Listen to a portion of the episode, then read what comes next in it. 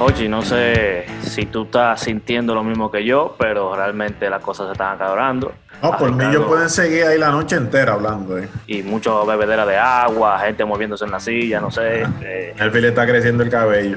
Sí. eh, creo que hemos tocado muchos tópicos. Sí, ahora en esta ronda vamos a ir con algunas preguntas ya que, que, salen de, del debate que hemos tenido.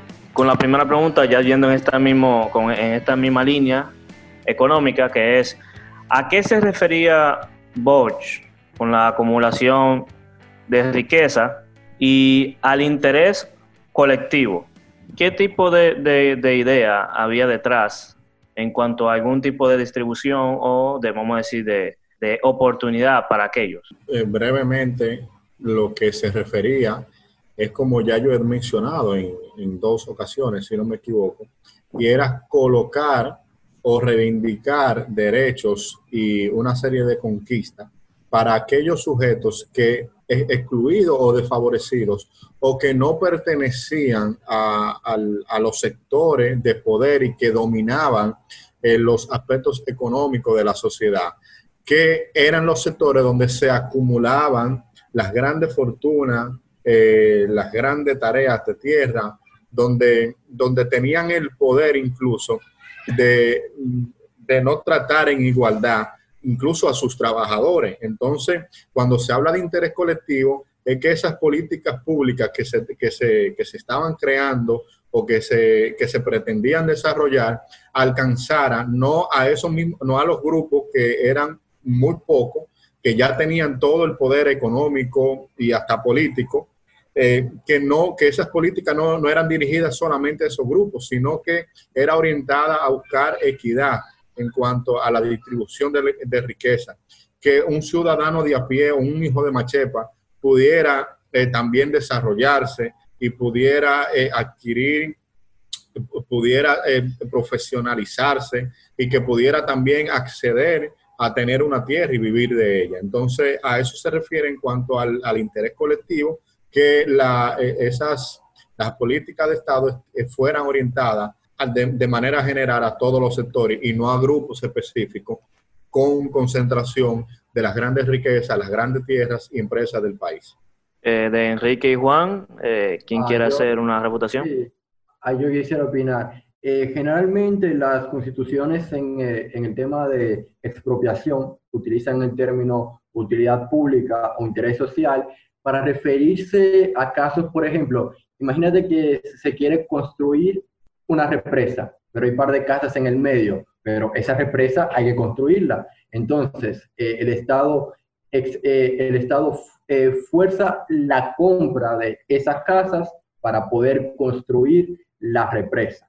Eso es norma general, está en la mayoría de las, de las constituciones. ¿En qué sucede? Que aparte de eso, en la constitución del 63, Bosch utiliza términos parecidos, interés social, beneficio del conglomerado, etcétera, para referirse a la propiedad, a la economía, como si, como si todo está eh, organizado con, con, un fin social, etcétera. ¿Qué sucede? ¿Qué significa eso? La verdad, eso no tiene ningún significado. Eso es, en términos de Ayn Rand, un cheque en blanco para quien esté ahí lo interprete como quiera. Es decir, ¿qué es el beneficio del conglomerado? Yo no sé, vamos a ver en esta situación el que yo necesito y yo lo voy a interpretar como beneficio del conglomerado. Eh, eso es una crítica para, para, irnos a, términos jurídicos. En el término judicial hay una escuela, el neoconstitucionalismo, que es muy a favor de ponderar derechos fundamentales. Y la crítica recurrente a esa escuela es que los derechos fundamentales son muy abstractos y tú no puedes ponderarlos porque no son concretos. Entonces al final tú lo que estás es jugando con las palabras, interpretándolas como tú quieras para que favorezca tu caso. Y yo opino que lo mismo sucede cuando ponen en una constitución cosas tan ambiguas como beneficio del conglomerado, eh, el bien común, etcétera, porque no significan concretamente nada. Bueno, oye, eh, esto está aprendido, oye. Quiero agregar algo aquí. Una, la Unión Soviética en, eh, cuando empezó en, la, en, la, en, en, el comunismo de guerra de, de, los primeros años de la Unión Soviética, ellos para ellos utilizaban mucho eso del interés colectivo y de que había que utilizar la tierra colectivamente para el beneficio de todos. Pero al final, cuando algo es de todos, ciertamente no, no es de nadie. No había nadie que, que, que, quería trabajar una tierra que era de todos. Y vemos de que ellos utilizaban, hay unas fórmulas para tú ver qué materiales tú quieres sustituir eh, en una, en una eh, por ejemplo, en una ferroviaria, de cuál te interesa más en el largo plazo, y eso se calcula normalmente con el, con el interés, con un porcentaje de interés, de, de, del tipo de interés de los bancos. Sucede que como no había interés, ellos se idearon un interés de la sociedad colectiva rusa. Y vemos de que realmente no hay un interés de la sociedad colectiva rusa. Y cuando eh, aplicaban la fórmula, empezaban a eliminar eh, partes de la, de, de, de, la ferroviaria que realmente eran necesarias, pero la eliminaban porque la fórmula le daba de que, de que, era, de que podía ser eliminada. Entonces, ¿Tú crees que, tú, tú, perdón Juan, pero tú crees que eso exactamente iba a pasar aquí en República Dominicana? No, no, bueno, como se ve en la constitución, no tan así, pero me refiero a que la, cuando se habla de eh, utilidad colectiva es tan ambigua de que puede ser interpretado para cualquier cosa. Y normalmente cuando se hace así hay mucho, mucho desorden en las decisiones que se pueden tomar. ¿Qué tú dices de eso, Nerfi? Eh, es lo que yo creo que entendamos un contexto donde, donde y voy, voy a hacer para que vayamos al 1962 y nos ubiquemos. Cuando se habla de propiedad colectiva, estamos hablando de un, de un país que hereda una cantidad de empresas públicas, una cantidad enorme de tierra que está en manos de una, de una familia y de unos acólitos y que se tiene y que se trata de poner eso al servicio de las grandes mayorías que se encontraban excluidas de, de, de, de estar, de participar de esos, eh, de, esos medios de producción, de esas tierras, de esas empresas. Y lo que se está buscando, y al final, a las élites que quisieron quedarse con ese patrimonio, le funcionó. O sea, eh, si vemos lo que ocurrió dentro de 60, lo que, lo que, lo que terminó ocurriendo, ¿qué fue? Que luego del derrocamiento de Bosch, esas, en la mayoría de esas fábricas, terrenos, terminaron en manos no de las grandes mayorías, sino en manos de la élite que terminó heredando el Trujillato.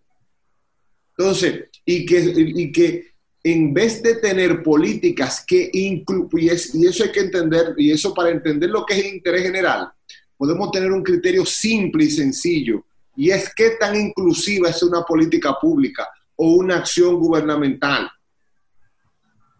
Si la acción que se está tomando incluye más gente que la que excluye, está, está llegando apelando al interés general. Si excluye más de la que incluye, pues no es una, no, una, no, no apela al interés general.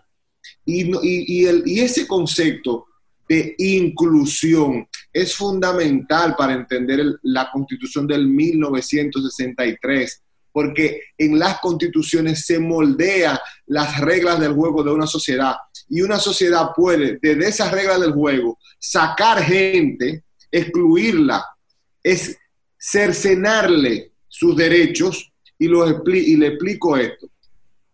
Es que, cuando, es que cuando los derechos son privilegios, creamos ciudadanos de primera, ciudadanos de segunda y ciudadanos de tercera. Y eso termina afectando la cohesión social.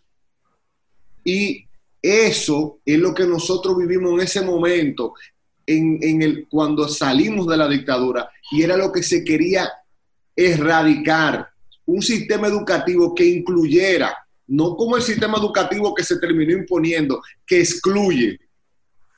Y, tú- y, bueno, y siguiendo esa misma lógica, eh, ¿qué tal lo que dice Juan Tomás y lo que dice Enrique? Es que eh, el término inclusión, el término eh, eh, colectivo, bien común, pudiera o que significar, no dice nada.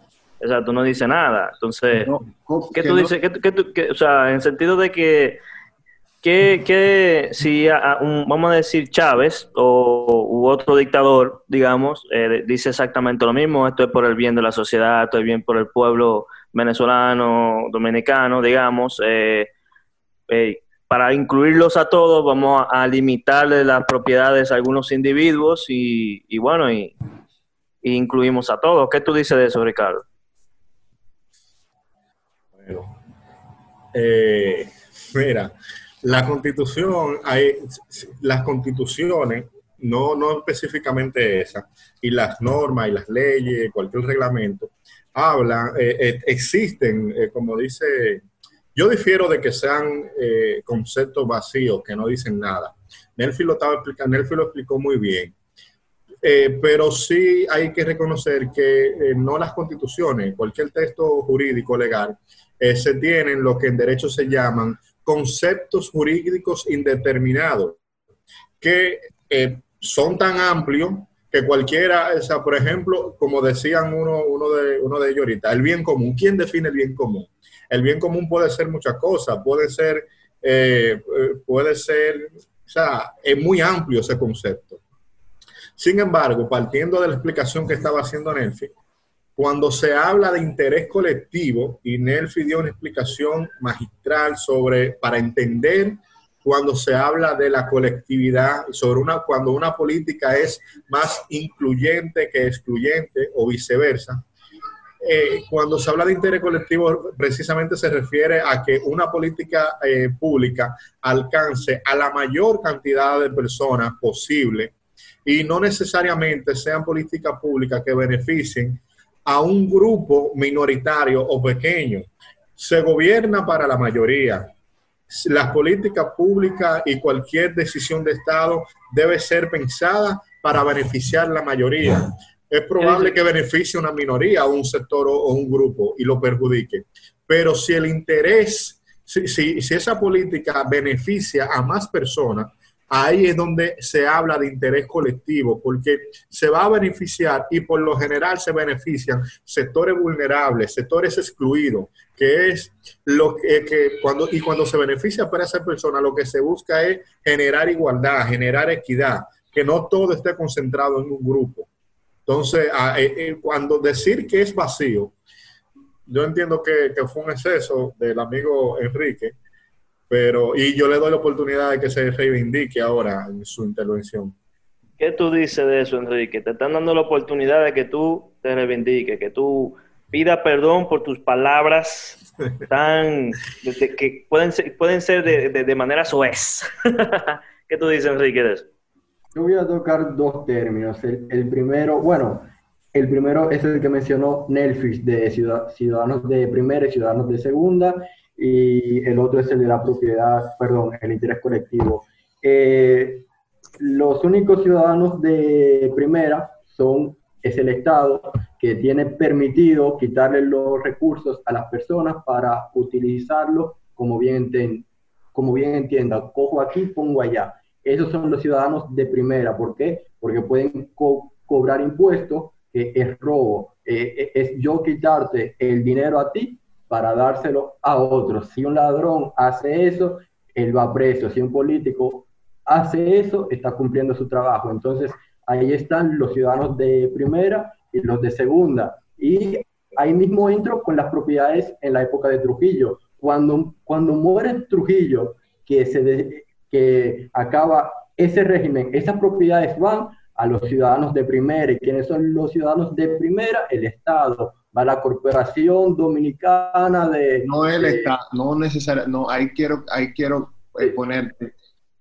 eh, que, que lo, que lo pondere del siguiente, o sea, yo no estoy haciendo una defensa de, de- o sea, yo estoy hablando de élites y esas élites se componen de, la, la élite no es solamente los funcionarios públicos.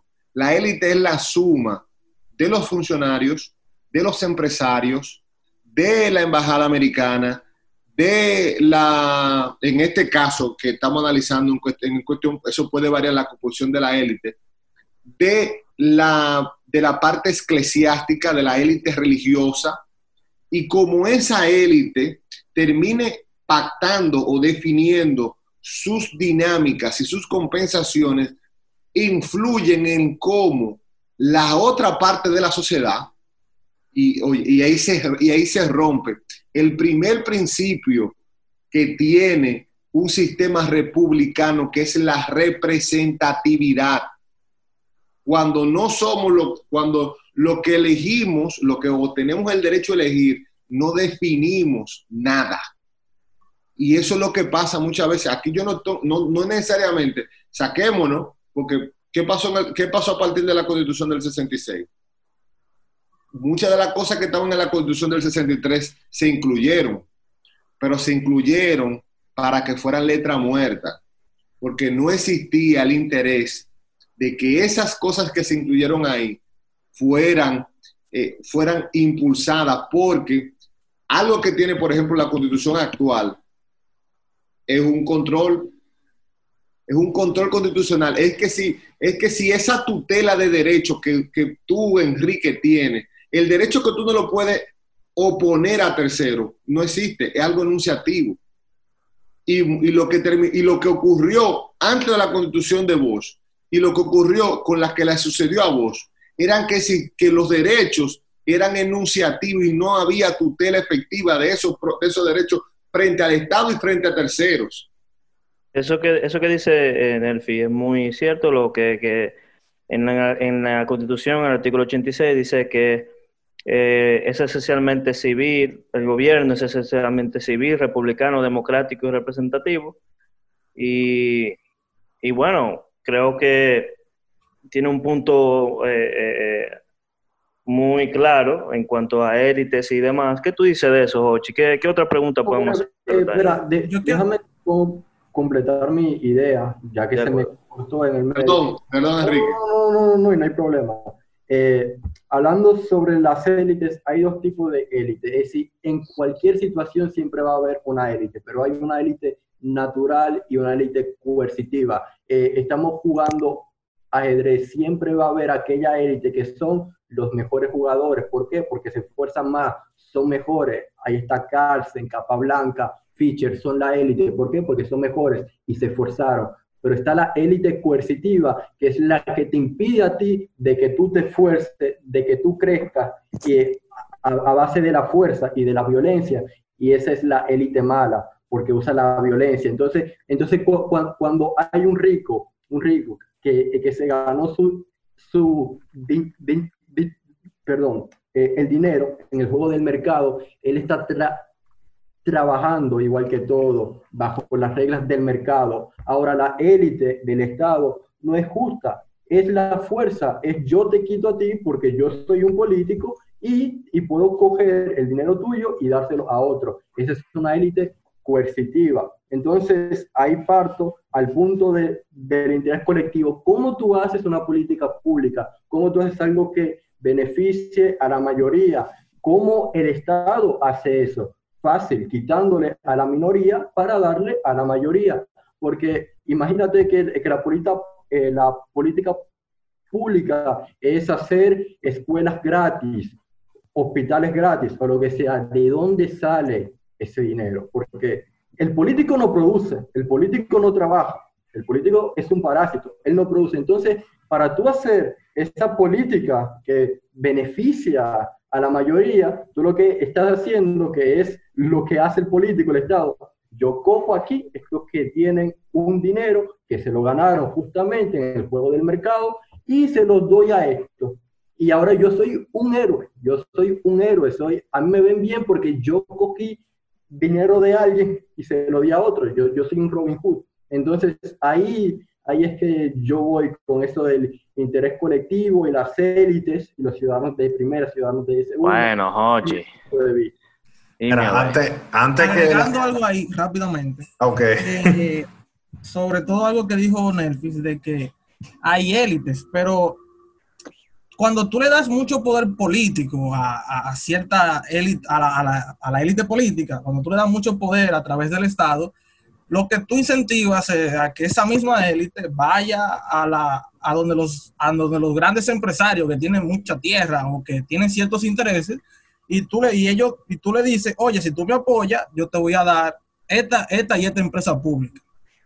Pero él lo está haciendo a través del poder político que tiene, que le dan como la constitución de, del 63 o como la, o como lo, o como la constitución luego, de, luego con Balaguer. Pero al final es poder político que se colude con algunos empresarios para obtener ventaja, pero si no se le, si el marco jurídico y, de, y de la, del imperio de la ley mm, no se lo permitiese, ellos no pudieran hacer eso. Y si lo hicieran, estaría penado, o, bueno, penado en una sociedad que, funcione. Ochi, los, los políticos son parásitos, Ochi yo no, yo, yo, yo, estoy, yo nada más me puse la mano sobre la cabeza, como que fuera. Espérate, eh, eh antes, perdóname eh, que te interrumpa. Para seguir en la misma tónica, quisiera traer un, tema o una pregunta al panel. Porque recuerden que la moción es si, si lo que se trata de construir en la Constitución del 63 va a ayudar al país a, a seguir, a, progresar o, o, no. Y quisiera traer el tema de que hay una parte que, se ha hablado bastante y es el contexto. Salimos de una dictadura hacia comenzar a, a, quizá a soñar con, con, un Estado democrático. Ahora bien, si bien es cierto que se debía hacer cambios en, el sistema del, país, obviamente, porque todo estaba ajustado al, contexto de la dictadura. La pregunta clave es, ¿son los cambios propuestos en la, en la, en la constitución de, de 63 los cambios que realmente iban a llevar el progreso? Y lo, y lo pongo de esta parte. Voy a ser quizá un poquito extenso porque lo quiero aclarar. Obviamente siempre se ha pensado y se ha discutido, y no creo que aquí va a ser el espacio para determinar si sí o si no, si Juan Bosch era marxista o no. Incluso en el 62, en plena campaña electoral, Juan Bosch tiene un debate famoso con el padre Láutico García sobre esa, sobre esa postura, sobre si Bosch era comunista o no, donde el mismo padre Láutico dice que al final le da la razón a Bosch que dice que no. Pero está también la otra parte, que la influencia de Bosch en Cuba y si vemos el círculo cercano a Bosch, por decir a alguien que un amigo personal de Bosch fue Salvador Allende, que llegó a, la presidencia en Chile, esa, ese círculo cercano a Bosch y que generaba influencia en Bosch, tomó decisiones que en la práctica se ven que no son funcionales. Y, la, y Bosch plasma varias de esas ideas en la constitución del 63. Y la pregunta sería, ¿por qué aquí va a funcionar lo que quizás en otro país no funcionó? Eh, yo, yo puedo hacer la primera intervención. Eh, ok. Eh, realmente, respondiendo más ampliamente a la, a la, pregunta de si esas ideas hubieran funcionado aquí, es decir, si, si, esas, si esas eran las, las necesarias para nuestro país, yo pongo el siguiente ejemplo que no lo pude completar en otro minuto.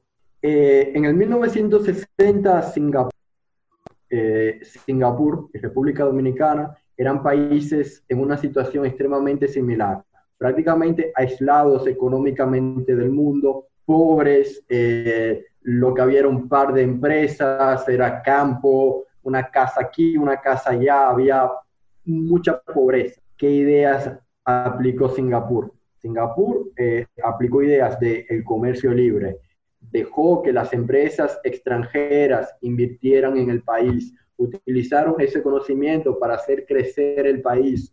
Tenían esa idea del esfuerzo, el mercado libre, de ganarte las cosas con tu propio mérito. cuáles ideas florecen en Latinoamérica con Allende, Fidel y Bosch incluido, la idea de que el Estado tiene que intervenir, el Estado tiene que dar esto, el Estado tiene que repartir esto, hay que cuidar a esta gente, ellos no se pueden cuidar solos. Es decir, son ópticas diferentes. Y entonces podemos ver cuál funcionó y cuál no.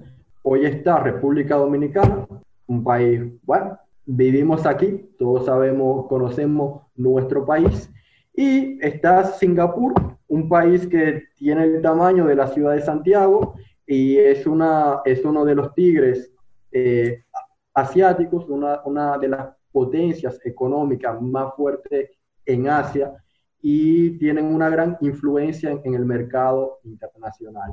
Entonces creo que ahí podemos ver empíricamente qué tipo de ideas son las que tienen éxito y cuáles dejan eh, a su paso un rastro de pobreza, eh, falta de desarrollo, Mira, yo tengo aquí un, libro que está ahí atrás, se ve, se ve, al lado de esa, que se llama ¿Por qué fracasan los países? Son de dos economistas eh, de Harvard que buscaron cuáles eran las, o sea, qué eran las razones por las cuales habían países ricos y países pobres.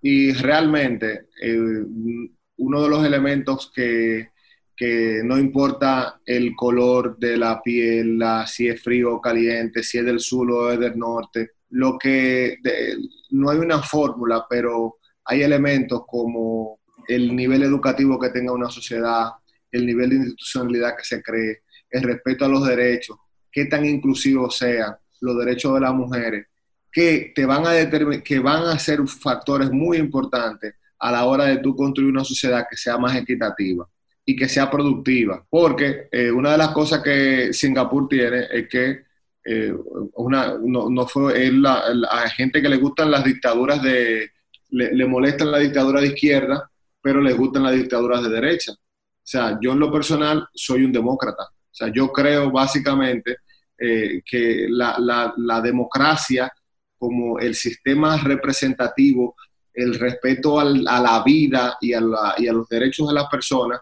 y por eso soy una persona que valoro muy positivamente la constitución de voz, porque no era que solamente estaba escrito muchos de esos, de esos derechos para todos los ciudadanos, sino que existía en él la voluntad política de llevarlo a cabo. Y en su gobierno, en el poco tiempo que tuvo, dejó dejó evidencia suficiente de cuál era su accionar y fue un accionar liberal, democrático. Las primeras personas que salieron al exterior becados a formarse en el exterior fueron el gobierno de Bosch.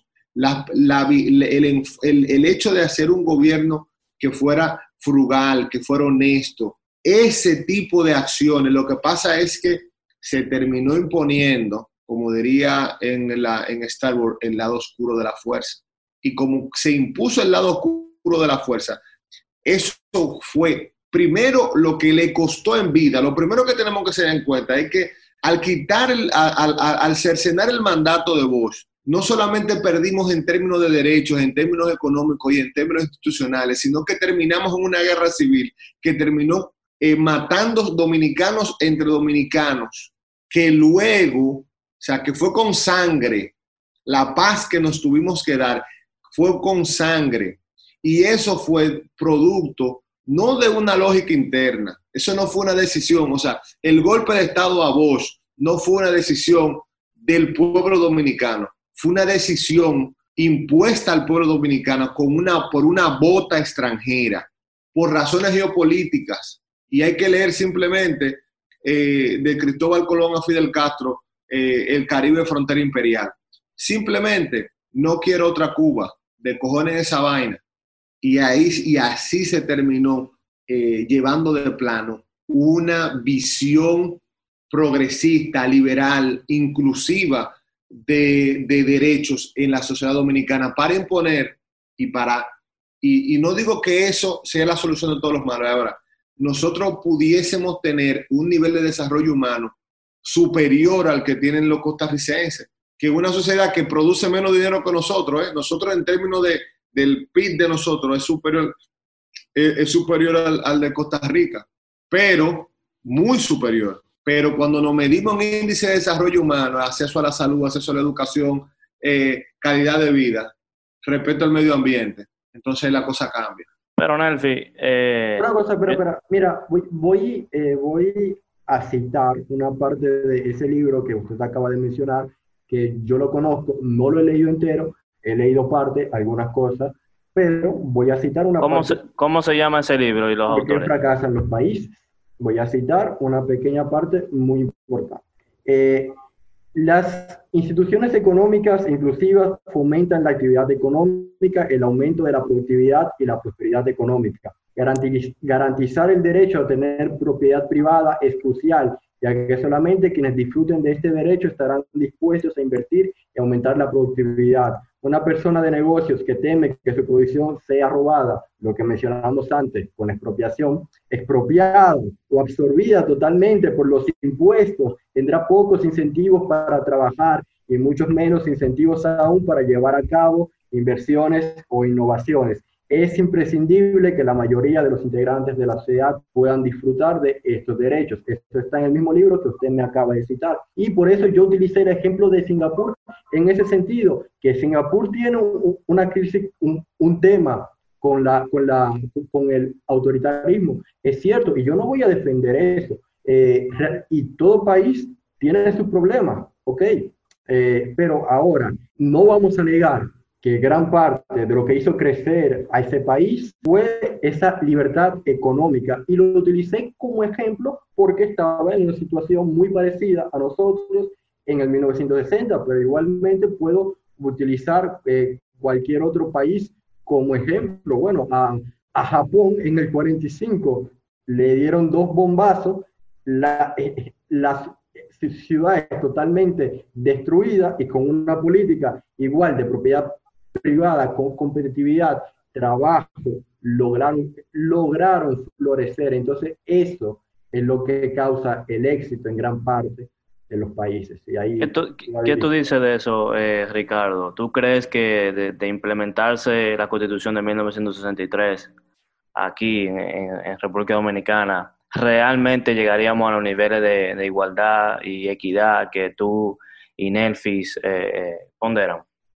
Yo creo que sí, eh, yo creo que sí, ya que esa constitución sentaba las bases para el desarrollo, para el progreso, en todos los sentidos, tanto en lo económico, en lo político, en lo cultural, en lo social, en todos los, en todos los sentidos. Esa, esa constitución sentaba las bases, reitero, para que el país avanzara.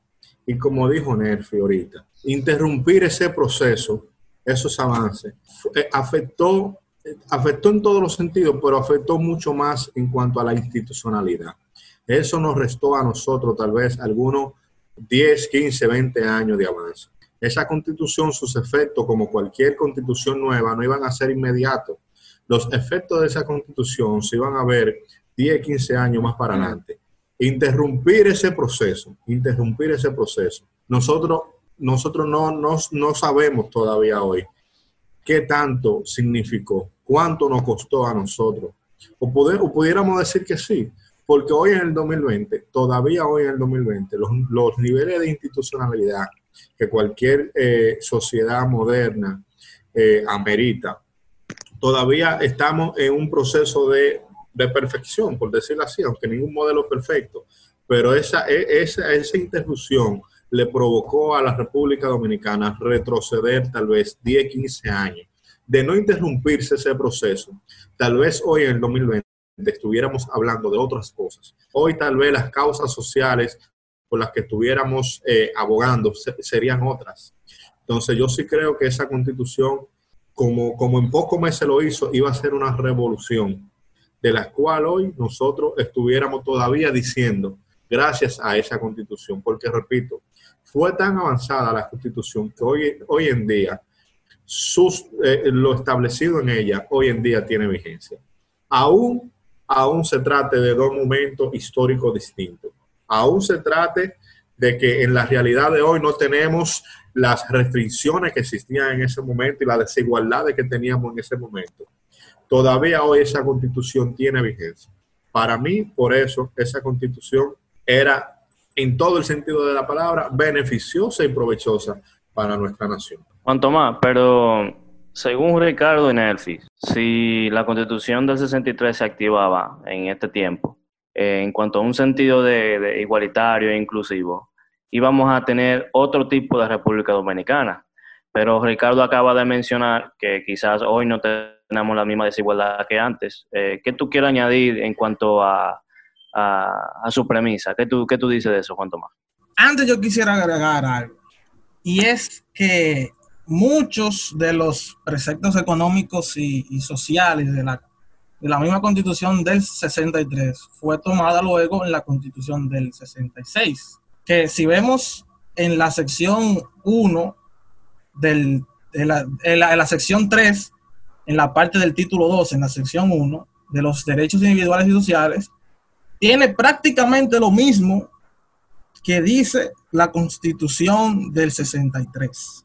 Y en ese momento de Balaguer, iniciando sus 12 años, pues no había, que se diga, mucho respeto a las libertades individuales y no, aunque lo decía, no había mucho respeto. Y Balaguer utilizó el poder de quitar tierras para muchas veces con, fines no muy éticos.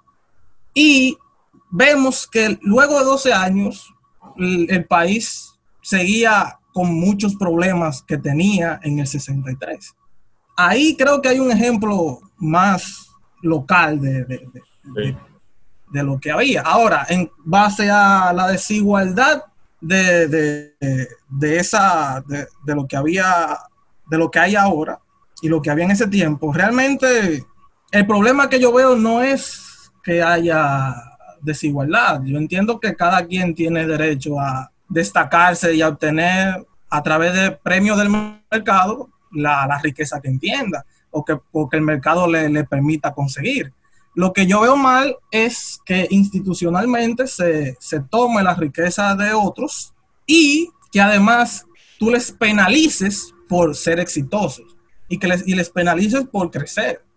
Porque cuando se habla de que tú tienes que tener igualdad, ser igual al prójimo a nivel que no es simplemente jurídico, tú lo que estás diciendo es, tú no tienes derecho a crecer más que tu vecino. Y eso yo lo veo muy peligroso para una sociedad. Y vemos países que son muy igualitarios que no, no le va muy bien, aunque sean muy igualitarios. Entonces... Eh, antes, antes, antes, de, antes de Enrique, antes de Enrique, padre. Eh, decir, decir que ciertamente la del 63 y la del 66 en cuanto a lo económico, prácticamente o prácticamente no, tenían lo mismo.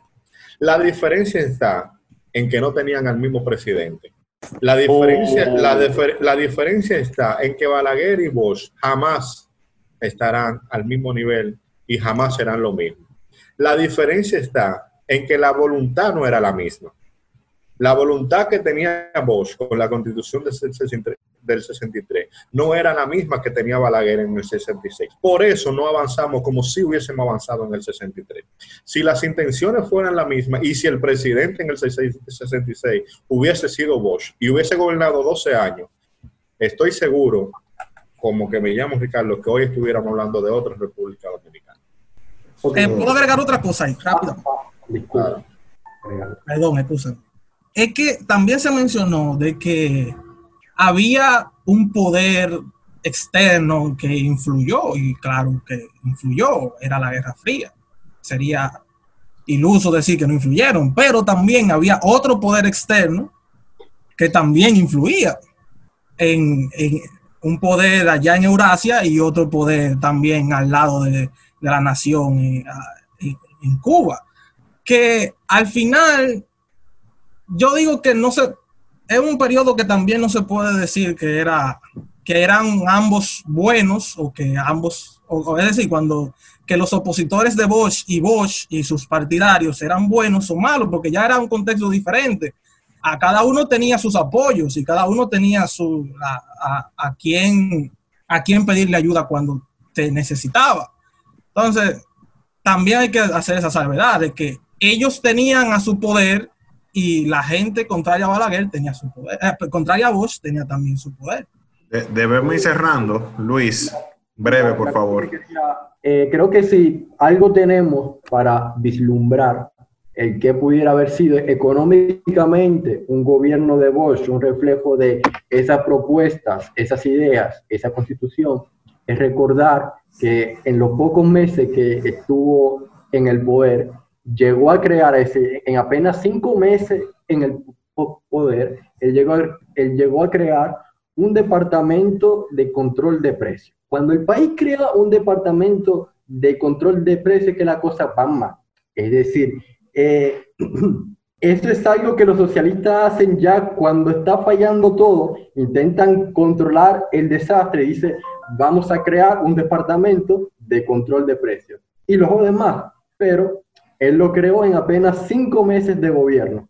Y bueno, vamos a ver cuáles son los países que han utilizado control de precios. Eh, Chile en la época de Allende y las personas eh, hacían fila en la calle por comida. Venezuela está, está utilizando control de precios y eh, Cuba utilizó y creo que utiliza un control de precios. ¿Cuál es el problema económico del control de precios? Para, para ilustrar, simplemente que tú no puedes obligar a una persona que gasta 10 pesos en producir un producto, venderla a 5 vender ese producto a 5 pesos porque no es rentable. Le cuesta más hacer el producto que venderlo. Entonces, ahí se originan todos los problemas. Entonces, solamente una idea mía de lo que podemos vislumbrar.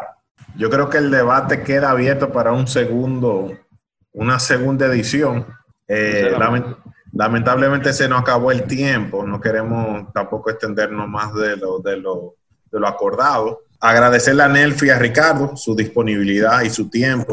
Eh, Me ha pasado muy bien, realmente. Les quiero felicitar por, eh, por tener este espacio donde donde, se pueda, donde se pueda debatir. Yo creo que uno de los problemas que eh, estamos viviendo en la República Dominicana es que hemos perdido esa capacidad de, tener una, de tener ideas que puedan ser confrontadas con otras personas, que podamos tener diferencias sin llegar, de poder debatir y no discutir, de entender que como, como debemos de buscar consenso, tenemos que tener disenso. O sea, no, hay, no hay una democracia que no se base en, el debate de las diferencias en el respeto de las diferencias, en esa tolerancia. Y lamentablemente cuando la política se pierde eso, cuando en el debate público se pierde eso, solamente queda el insulto, solamente queda la infamia, solamente queda la descalificación y el fanatismo, como que si estuviéramos hablando de águilas y licey. Así que mientras más espacio de jóvenes eh, pensando y debatiendo la, política, los hechos históricos y la, y la economía eh, con, ese nivel de, libertad, eh, es algo que, no deja de llenar uno de satisfacción. Sí, igualmente me secundo esa palabra de Nerfi. Agradecerle a Hochi y a Imet por este espacio, por la invitación. Espero seguir siendo invitado porque de verdad que la pasó muy bien, fue muy enriquecedor y estos espacios deben seguir fomentándose y creciendo. Igualmente felicitar a Enrique eh, y a Juan Tomás, debatieron a la altura con, con argumentos sólidos que aunque no los comparta se les respeta. Y, si, y a Hochi y a Imer si van a evaluar el debate, tienen que quitarle un punto a ellos porque Juan Tomás nunca prendió la cámara. un punto menos, ¿verdad? Señores, también agradecer a Juan Tomás y a, Luis Enrique por su, por su presencia aquí. Ellos también son colaboradores del sistema. Agradecer a mi compañero Imer que me estuvo acompañando hoy como moderador del debate. Recuerden, esto es el sistema Podcasts. Estamos en las redes sociales, arroba el sistema de R en Instagram y nuestros episodios, como este debate y otros más, están disponibles en, la, nuestra plataforma de YouTube, Spotify y iPodcast como el sistema de R. Para nosotros es un placer y será hasta una próxima. Nos vemos.